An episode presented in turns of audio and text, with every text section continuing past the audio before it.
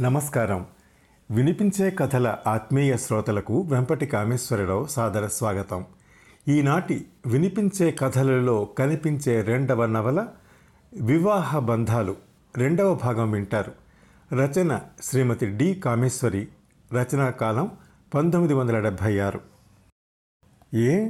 ఆయనకి ఈ పెళ్ళి ఇష్టం లేదా? నిన్ను హింసించడానికి కారణమేమిటి? విజయ కుతూహలంగా అడిగింది. కారణం? ఆ కారణం ఏమిటో ఈనాటికి నాకు అర్థం కాలేదు డాక్టర్. పెళ్ళి చూపులకు వచ్చారు నచ్చిందన్నారు చేసుకున్నారు. ఎవ్వరూ బలవంత పెట్టినట్టు నేను వినలేదు. నా పట్ల ఆయన ప్రవర్తనకి ఒక కారణం అంటూ ఉన్నట్టు నాకు కనపడలేదు. ఆఖరికి అది ఆయన తత్వం. భర్త అంటే భరించేవాడు పెళ్ళానికి తిండి పెట్టి పోషిస్తున్నప్పుడు ఆ భార్య తన కింద బానిసలా ఉండాలే కానీ ఆమెకు ఆ వ్యక్తిత్వం ఉండరాదని ఆయన భావం అని చాలా రోజులకి కానీ అర్థం చేసుకోలేకపోయాను. విచిత్రమే! చదువుకున్నారు మంచి ఉద్యోగంలో ఉన్నట్టున్నారు. అయినా ఇంత పాత భావాలు ఆయనలో ఉన్నాయంటే ఈ రోజుల్లోనూ ఇలాంటి పురుషులు ఉన్నారంటే అనుభవించిన వారు కానీ నమ్మరు. ఆయన ఇలా ప్రవర్తించడానికి ఏదైనా కారణం ఉందేమో కనిపెట్టడానికి ప్రయత్నించావా? ఆయన్ని మార్చడానికి ఏమైనా ప్రయత్నం చేసావా అసలు? మీ అత్తగారు మామగారు ఉన్నారా? వాళ్ళకి కొడుకు ఇలా ప్రవర్తిస్తున్నాడన్న విషయం తెలుసా? ఒక్కమ్మడిగా ప్రశ్నలు కురిపించింది విజయ. అందరికీ తెలుసు డాక్టర్ ప్రతి వాళ్ళు చెప్పే నీతులు ఒకటే. భర్త మనసు ఎరిగి మసలుకోవాలి. ఆడదానివి నువ్వే కాస్త సర్దుకోవాలి. ఈ మాత్రం దానికి కాపురాలు వదులుకుంటారా? ఆడదాని బతుకు అరిటాకు లాంటిదమ్మా. మన అదృష్టం ఇంతే అని సరిపెట్టుకోవాలి తల్లి. భర్తని కాదన్న ఆడదానికి పుట్టింట్లో కూడా స్థానం ఉండదమ్మా. అంచేత కాస్త చూసి చూడనట్టు సర్దుకోవాలమ్మా. డాక్టర్ గారు ఈ నీతి సూక్తులు విని విని విసిగిపోయాను. సర్దుకోవటం ఎంతకని ఎన్నిటికని ప్రతిరోజు ప్రతి క్షణం ఎదురు తిరిగే ఆత్మాభిమానాన్ని బలవంతంగా ఎన్నాళ్ళని అణిచిపెట్టి బతకను. ఆవేశంతో శారద గొంతు వణికింది. విజయ శారద వంక సానుభూతిగా చూసింది. డాక్టర్ గారు సరిగ్గా ఏడర్థం క్రితం ఆయనతో నా జీవితం ముడిపడింది.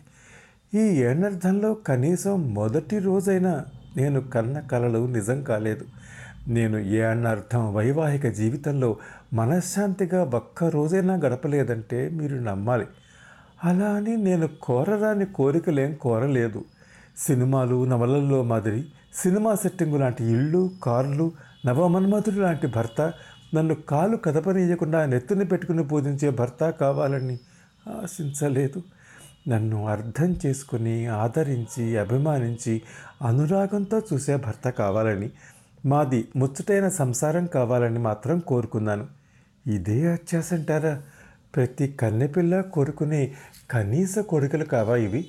ఇంత చిన్న కోరికలు కూడా తీరని నా బతుకు నరకం అవడానికి నేను చేసిన అపరాధం ఏమిటి? ఆడపిల్లగా పుట్టటమా?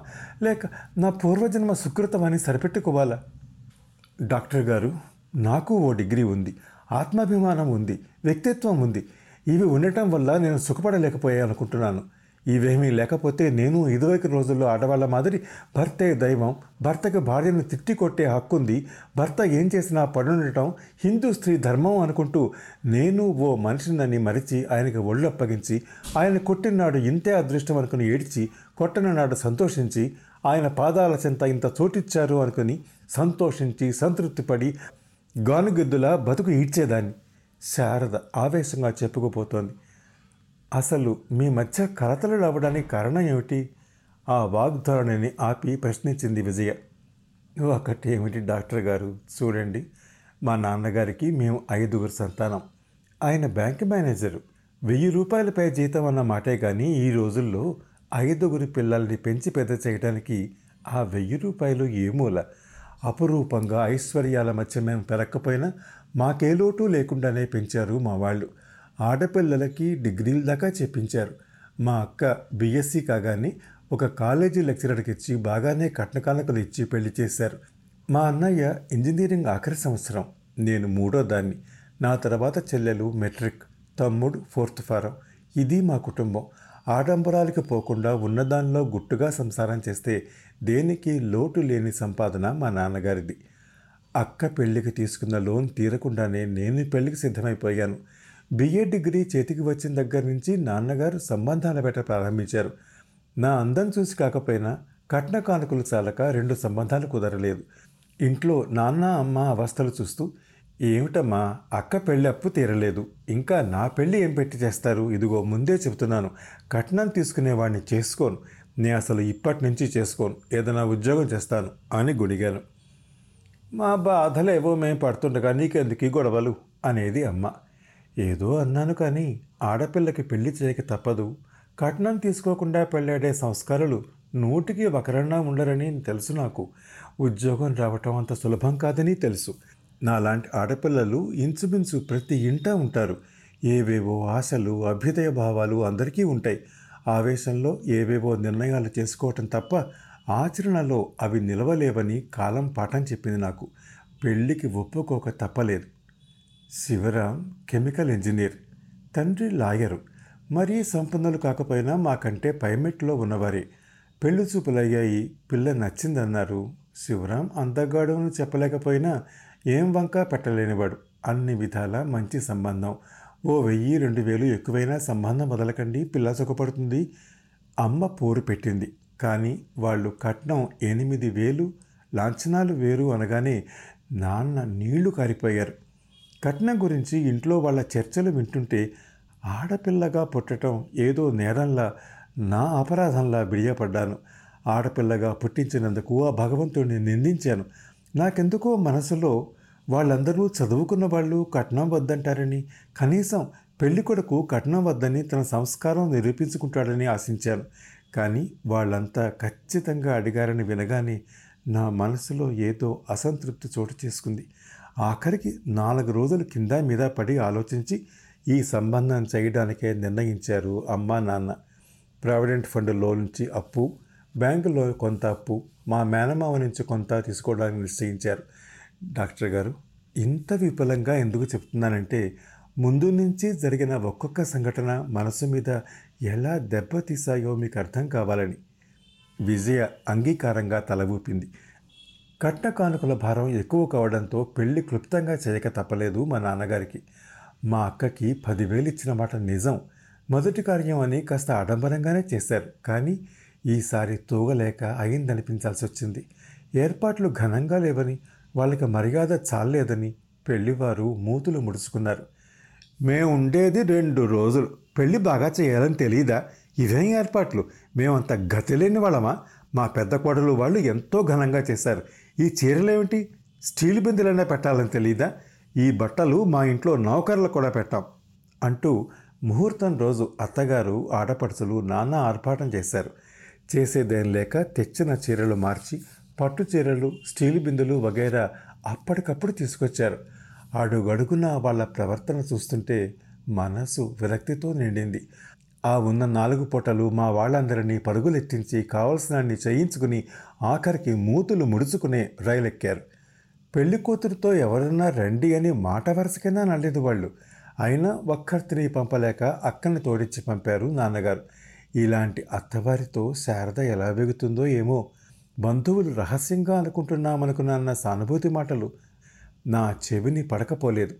జరిగిన సంఘటనల వల్లనో లేక ఆయన స్వభావమో తెలియదు కానీ పెళ్ళి కొడుకు ముభావంగా మూడీగా ఉన్నట్లు అనిపించింది నాకు.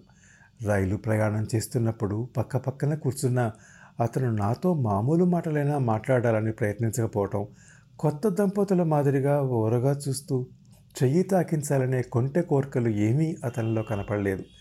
నవవధువు భర్త నుంచి చిన్న అనురాగపూరితమైన చూపు చిన్న చిరునవ్వు ఆశించటం అత్యాస అతని తత్వమే అంతా. ఏదీ తేల్చుకోలేక మనిషి స్వభావం అప్పుడే నిర్ణయించకూడదని మనసుకి నచ్చ చెప్పుకున్నాను. ఎంత నచ్చ చెప్పుకున్నా ఎందుకనో నేను కట్టుకున్న ఊహా సౌధం గాలి మేడ అన్న భావం నాలో పడచూపింది. దానికి తగ్గట్టు మా అత్తగారు హఠాత్తుగా సారసామాన్ ఏం తీసుకురావడం లేదా? మీ వాళ్ళు డబ్బిచ్చేశారా లేక తర్వాత కొంటారా? అంది మా అక్క వంక నా వంక చూస్తూ. మే ఇద్దరం గతుక్కుమన్నాం. ఎదురు చూడని ప్రశ్నకి కలవరపడ్డాం. అక్క పెళ్ళికి కూడా కట్నం ఎక్కువ కావడంతో పెద్దగా సారే సామాన్ ఇవ్వలేకపోయారు. రెండు మంచాలు పరుపులు ఇచ్చి పంపారు. పాత్ర సామాను కొంచెం ఇచ్చి పంపారు. నా పెళ్ళికి ఆ మాత్రం కూడా తోగలేకపోయారు. అమ్మ ఏదో అనబోతుంటే నాన్న ఇక నన్ను ఇంకా చప్పగవు అన్నాడు చిరాగ్గా. నేను కూడా అమ్మతో అంత కట్నం ఇచ్చారు వాళ్ళే కొనుక్కుంటారు ఇంకేం ఇవ్వక్కర్లేదు అన్నాను ఖండితంగా. నా పరుపు బట్టల పెట్టెతో బయలుదేరాను ఎంత ఇచ్చారు మంచాలకి ఫర్నిచర్కి గిన్నెలకి? ఆవిడ రెట్టించి మళ్ళీ అడిగారు. ఆవిడ వరుస చూస్తే మరో రెండు మూడు వేలు ఖర్చు పెట్టి ఇంట్లో సామాను కొనేయాలన్నట్టుంది అక్క ధైర్యం తెచ్చుకుని పెళ్ళికే చాలా ఖర్చు అయింది ఇంకేం సారి పెడతారు? మా నాన్నగారు చాలా ఇబ్బంది పడి ఈ మాత్రం చేయగలిగారు అంది. ఆవిడ చాలా వింత విషయం ఉన్నట్లు కనుబొమ్మలు ముడిచి ఆశ్చర్యంగా ఏమిటి? పిల్లకి సారి సామాను ఇచ్చుకోవడం ఊరి వాళ్ళకు ఉపకారమే హ? ఆఖరికి మంచాలు పరుపులు గిన్నెలన్నా ఇవ్వకుండా పిల్లల్ని పంపటం ఎక్కడన్నా ఉందా? అంది ఆవిడ నిష్ఠూరంగా. అందరికీ ఇవ్వాలనే ఉంటుందండి. శక్తి ఉండద్దు. ఉంటే కూతురికి ఇచ్చుకోరా అంది భయపడుతూనే. ఆవిడ మూతి ముడిచి ధుమధుమలాడుతూ బాగానే ఉంది సంబంధం. అయ్యో రాత అన్నీ వాడే కొనాలన్నమాట. మంచి సంబంధమే చేసుకున్నాం. చేసుకొని చేసుకొని అంటూ గొణిగింది. అందరి ముందు నాకు తల కుట్టేసినట్టయింది. గొంతులో దుఃఖం అడ్డుపడింది. కనీసం ఆయనైనా తల్లిని వారిస్తాడేమో అని ఆశించాను. ఈ సంభాషణలు వింటూ మొహం అప్రసన్నంగా పెట్టి ఓసారి నా వంక చూసి తర్వాత పేపర్లో మొహం దుర్చుకున్నారు. నా ఊహ సౌధపు పునాది మరింత కదిలింది. ఉదయం గృహప్రవేశం జరిగింది. అమ్మలక్కలు వచ్చారు. కొత్త కోడల్ని చూశారు. కట్న కానుకలు ఆరా తీశారు. నగలేం పెట్టారు? సారేం పెట్టారంటూ ఆరా తీశారు. మా అత్తగారు నా వంక అక్క వంక వంకర చూపు చూస్తూ సామానే ఇవ్వలేదు. రెండు వేలు ఇచ్చారు. కొనుక్కోమని అంది. మే ఇద్దరం అపరాధుల్లా తలదించుకున్నాం. అంతా వెళ్ళాక కూతుళ్ళతో పెద్ద కోడలతో మధ్య చావు నాకొచ్చి పడింది విధవబద్ధాల అళ్ళక చస్తున్నా అందరితో. మధ్య తలవంపులు నాకు. బొత్తిగా ఇలా దిష్టి బొమ్మలా పిల్లని ఓ పెట్టిచ్చి అత్తారంటి పంపడం ఎక్కడా చూడలేదు. ఎంతగానో ఒప్పుకుంటాం ఇలాంటివి అంటూ సాగదీసింది. నేను ఇంకా వింటూ సహించలేకపోయాను. కోపం ముంచుకొచ్చినా నిగ్రహించుకుని సౌమ్యంగానే. అబద్ధాలు చెప్పటం దేనికి? మా వెయ్యాల వారికి లేదు ఇవ్వలేదు అని నిజం చెప్పండి అనేశాను. కొత్త పెళ్ళి కూతుర్ని నేను ఇలా అనగానే ఆవిడ జరగరాని ఘోరం జరిగినట్టు తెల్లబోయింది. ఆడపడుచులు చురుక్కని చూశారు. తోటి కోడలు కనీ కనిపించకుండా హేళనగా నవ్వింది. అత్తగారు కటువుగా చూస్తూ ఏమిటమ్మాయి? మీ అమ్మ నాన్న పిల్లలను బాగానే పెంచారే అత్తగారికి ఎదురు తిరిగి మొదటి రోజే జవాబిచ్చిన పిల్ల రేపొద్దున కాపురం సరిగ్గా చేస్తుందా? పెద్దవాళ్ళంటే భయం భక్తి లేకుండా జవాబిస్తుందా? ఆయన ఉన్న మాటంటే ఉలికెందుకు? అంటూ దులిపింది. మళ్ళీ నేను ఏదో అనే లోపల అక్క శారదా అంటూ హెచ్చరించింది. ఆవిడ ధుమధుమలాడుతూ లేచి వెళ్ళిపోయింది. గదిలోకి వెళ్ళాను. నేను కళ్ళు తురుచుకోవడం చూసి ఊరుకోవే తప్పు కంట తడిపెట్టకు. అలాంటివి వింటూ ఊరుకోవటమే. నాలుగు రోజులు అని వాళ్ళే ఊరుకుంటారు. వీళ్ళతో నీకేంలే నువ్వు ఆయన అన్యోన్యంగా ఉంటే ఇదంతా లెక్క చేయక్కర్లేదు. నాలుగు రోజులుండి పోయేదానికి వీళ్ళతో అనవసరంగా గొడవెందుకు? ఏమన్నా మాట్లాడకు అక్క అంది. అక్క అన్నట్టు భర్త ప్రేమ ఆదరణ లభిస్తే ఆ స్త్రీ తక్కిన లోకాన్ని లెక్క చేయనక్కర్లేదు. ఎవరేమన్నా భర్త ప్రేమ ఆసరాతో అవన్నీ భరించగలదు. కానీ ఆ భర్త ప్రేమానురాగాలు కరువైతే ఆ స్త్రీకి ఇంకేం మిగిలినట్టు? డాక్టర్ గారు మొదటి రాత్రి గురించి చాలా సినిమాల్లో చూశాను. ఎన్నో పుస్తకాలు చదివాను. ఎన్నో రాత్రులు వస్తాయి. కానీ ఇదిగే తొలిరేయి లాంటి పాటలు విన్నాను. సహజంగా ప్రతి కన్నెపిల్లలాగే నేను చాలా ఊహించాను. సిగ్గుల పెళ్ళి కూతురిలా గుమ్మం దగ్గర నిలబడటం ఆరాటంతో అనురాగంతో గుండెలకు హత్తుకునే భర్త అతని అనురాగ డోలికలలో మైమరిచి అతని గుండెల్లో ఒదిగిపోవటం. డాక్టర్ గారు ఇవన్నీ కేవలం సినిమాల్లోనే చూపిస్తారో లేక తొలి రైలులో జరుగుతాయో నాకు తెలియదు. కానీ నాకు మాత్రం ఊహల్లో మిగిలిపోయిన అనుభూతులుగానే మిగిలిపోయాయి. ఊహలకి యథార్థానికి పొంతన ఎక్కడా దొరకలేదు. ఆయన నాతో మాట్లాడినవి ప్రేమ మాటలు కావు స్వీట్ నథింగ్స్ కావు. ఆయన నన్ను గుండెలకు హత్తుకున్నారు. ప్రేమతో కాదు వాంఛతో. ఆయన ఆవేశం తప్ప అనురాగం నన్ను ముంచెత్తలేదు. ఆయన పని పూర్తయ్యాక ఎన్నేళ్ళగానో కాపురం చేస్తున్న భర్తల ఆద మర్చి నిద్రపోయారు. నిద్రపోయే ముందు అనవలసినవి అడగవలసినవి అడిగి మరీ పడుకున్నారు. మధ్యాహ్నం మా అమ్మనేదో అన్నావుట? అన్నారు. చూడు అలా ఇంకెప్పుడు అనకు. మాట అనే ముందు ముందు వెనక ఆలోచించాలి. పెద్దవాళ్ళతో మాట్లాడే తీరు అదేనా? ఆవిడ కష్టపెట్టుకుంటుందన్న ఆలోచన అన్నా లేదా? సన్నగా మొదలైన గొంతు పెరిగింది. ఉక్రోషం వచ్చింది నాకు. అంత వినకూడని తప్పు మాట నేనేం అనలేదు. ఆవిడ ఏమనుకుంటారో అన్న మాట తప్ప కొత్తగా కాపురానికి వచ్చిన దాన్ని వచ్చేలాగానే నన్ను నా వాళ్ళను అంటే నాకెంత కష్టంగా ఉంటుంది. కళ్ళల్లో నీళ్ళు తిరిగాయి. ఆయన అదోలా చూసి ఉన్నమాటేగా అంది? అన్నారు. ఏమిటి ఉన్నమాట పదివేలు ఇచ్చారు మీకు పెళ్ళి చేశారు. ఇంకా ఇంకా దోచిపెట్టడానికి అక్కడ తరగని సంపాదన లేదు. ఇంకా పిల్లలు ఉన్నారు వాళ్ళకి. ఇంకా ఏం పెడతారు? పిల్ల సుఖపడుతుందని నానా యాతన పడి పదివేలు ఇస్తే ఇంకా చాలలేదా మీకు? కోపంగా అన్నాను. ఆయన నా ఎర్రపడ్డ మొహం చూసి చిరాగ్గా నుదురు చిట్లించి అంత పెట్టలేని వాళ్ళు తోగలేని వాళ్ళు ఎందుకు ఎగబడాలి? ఎవరి తగతుకు తగ్గ సంబంధం వాళ్ళు చూసుకోవాలి? మా వదిన వాళ్ళు ఎంత బాగా చేస్తారో తెలుసా? ఇంట్లో అన్ని సామాన్లు ఇచ్చి పంపారు. మా అక్కకి మేము ఇవ్వలేదా? అన్నారు. ఇంకేమంటాను? అవును నిజమే. మా నాన్నగారికి బుద్ధి లేక అత్యాశకుపోయి తాహత మర్చిపోయారు. మీ తాహత ఇంతటిది అని తెలుసుకోలేక పెద్ద తప్పు చేశారు. నా గొంతు పట్టుకుంది. అప్పుడైనా ఆయన కాస్త సౌమ్యంగా సర్లే ఏదో అయింది అంటూ మాట్లాడితే సంతోషించి మర్చిపోయేదాన్ని. మా వాళ్ళందరూ మీ అత్తవారు ఇలా అలా ఏదీ చేయలేదు అంటుంటే మా అన్నయ్య అత్తవారిని పొగుడుతుంటే నాకెంత చిన్నతనంగా ఉందో నీకేం తెలుసు. పెళ్ళిలో మా వాళ్ళందరికీ ఎంతో కోపం వచ్చింది. ముందు తెలిస్తే అసలు చేసుకోకపోయేవాళ్ళం అన్నాడు. ఇది మా మొదటి రాత్రి సరస సంభాషణ.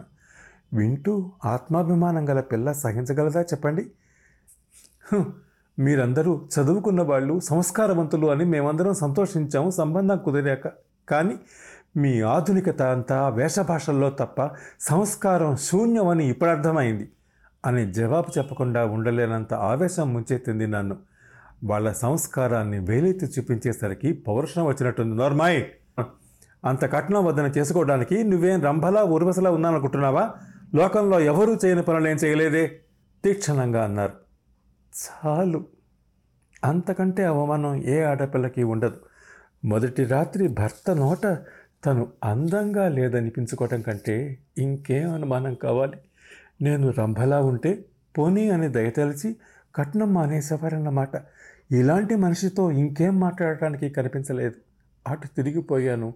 నాకు తెలియకుండానే కన్నీటితో తలగడ తడవసాగింది. ఆయన నిశ్చింతగా నిద్రపోతున్నారు. మొదటి రాత్రి దంపతులు నిద్రపోరుట. నేను ఆ రాత్రి నిద్రపోలేదు. ఆ తరువాత ఏం జరిగిందో మూడవ భాగంలో వింటారు. అంతవరకు సెలవు నమస్కారం. ఈ షోని మీరు Apple podcast Google podcast Spotify Gaana మరే ఇతర ప్లాట్ఫామ్స్లో అయినా సబ్స్క్రైబ్ చేసి వినొచ్చు. నెక్స్ట్ ఎపిసోడ్ రిలీజ్ అయినప్పుడు మీకు అప్డేట్ రావడానికి నోటిఫికేషన్ టర్న్ ఆన్ చేసుకోండి.